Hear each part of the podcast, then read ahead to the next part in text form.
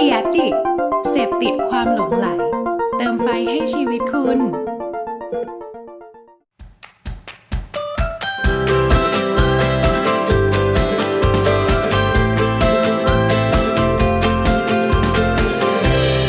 Hanky Biz Podcast สวัสดีค่ะ ยินดีต้อนรับเข้าสู่รายการ Hanky Biz Podcast นะคะ วันนี้ทุกคนก็อยู่กับมุกบุญธิดาการพิทยาค่ะ ในช่วงสัปดาห์ที่ผ่านมา เราก็ได้เห็นข่าวการเปิดตัวแอปพลิเคชัน Gojek ในประเทศไทยอย่างเป็นทางการ โดยมีการรีแบรนด์มาจากทางแอปพลิเคชัน Get ที่เข้ามาทำการตลาดก่อนหน้านี้เองค่ะ การเปลี่ยนแปลงในครั้งนี้นะคะ ก็นับว่าเป็นการเปลี่ยนแปลงที่น่าจับตาดูมากๆ ว่าทาง Gojek เขาจะเข้ามาตีตลาดไทยยังไงต่อ ท่ามกลางศึกสงคราม Delivery นี้นะคะ และนอกจากนั้นนะคะ เมื่อไม่กี่วันก่อนทางอลีบาบาเนี่ยเขาก็ได้เจรจาในการลงทุนใน Grab เกือบแสนล้านบาท เพื่อที่เขาจะต่อยอดเรื่องการขนส่งสินค้ากับทาง Lazada ด้วย ถึงแม้ว่าการลงทุนในครั้งนี้นะคะ มันก็ไม่ได้เกี่ยวกับทาง Grab Food ที่มีการขายให้กับเครือเซนทรัลไปแล้วโดยตรง แต่ก็ช่วยเสริมทัพในเรื่องของตัว Ecosystem ของทาง Grab เนี่ยให้แข็งแรง แล้วก็น่าดึงดูดคนให้เข้ามาใช้งานแอปพลิเคชัน Grab ได้มากขึ้นรวมไปถึงข่าวการให้สัมภาษณ์ของคุณยอด CEO ของทางบริษัท Line Man วงในนะคะ ที่ได้ออกมาให้สัมภาษณ์เกี่ยวกับกลยุทธ์ และทิศทางการเติบโตต่อจากนี้ในอีก 3 ปี วันนี้ค่ะ เราก็เลยอยากจะพาทุกคนมาอัปเดตข่าวสารเกี่ยวกับศึกสงครามแอปพลิเคชัน Delivery อาหารในวันนี้ ก็ถ้าพร้อมแล้วเดี๋ยวไปฟังกันเลยค่ะ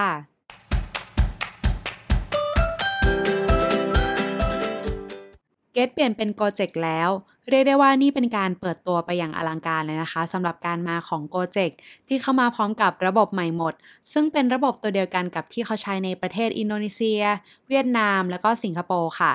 แล้วโกเจกเนี่ยเขามีบริการอะไรบ้าง เขาแตกต่างกับเกตยังไงทำไมต้องเปลี่ยนใช่ไหมคะ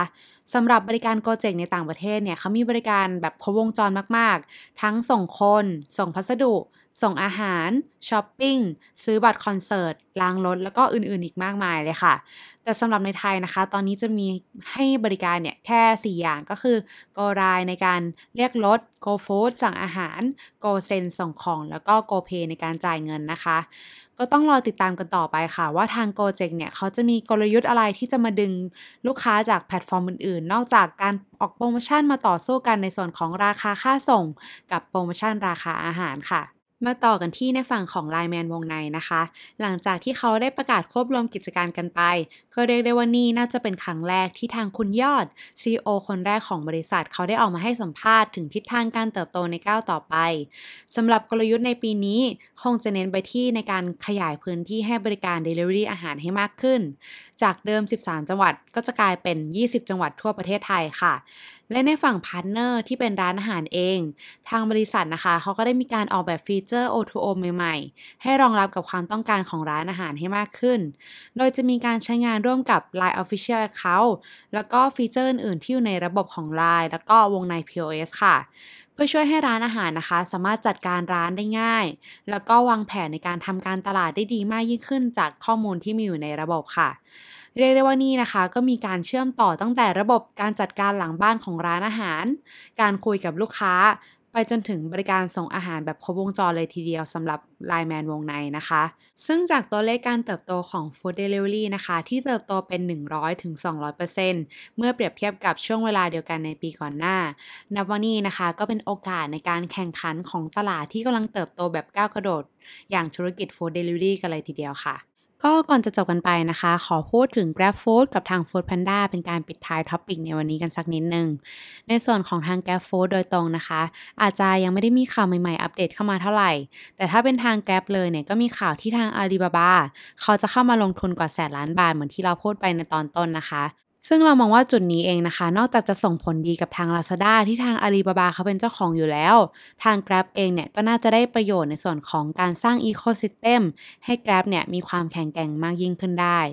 น่าจะเป็นส่วนช่วยดึงให้คนยังคงใช้บริการของ Grab ต่อไปในระยะยาว และนั่นก็อาจจะส่งผลดีกับ Grab Food ที่เป็น feature หนึ่งที่อยู่ในแอปพลิเคชันเดียวกันด้วยนั่นเองค่ะ มาต่อกันที่ในฝั่งของ Food Panda นะคะ ที่เขากำลังเดินหน้าในการขยายพื้นที่ให้บริการอย่างต่อเนื่อง จนกลายเป็นแอปพลิเคชันนะคะ ที่ให้บริการส่งอาหาร ครอบคลุมทั่วประเทศไทยมากที่สุดในตอนนี้แล้ว โดยมียอดรวมจังหวัดที่ให้บริการจะอยู่ที่ 67 จังหวัดนะคะ และคงจะเดินหน้าต่อไปให้ครบทุกจังหวัดทั่วประเทศไทยแน่นอนค่ะ พวกเราเองในฐานะผู้บริโภคนะคะ ก็คงจะได้ประโยชน์จากการแข่งขันนี้ไปแบบเต็มๆ เพราะว่าในอนาคตอันใกล้ แต่ละแอปพลิเคชันเนี่ยเขาคงจะมีการออกแบบประสบการณ์ใหม่ๆ แล้วก็บริการที่ครบวงจรมากยิ่งขึ้นให้เราได้ใช้งานกันแน่ๆค่ะ ในส่วนของวันนี้ก็ต้องขอตัวลาไปก่อนนะคะ ขอบคุณค่ะ สวัสดีค่ะ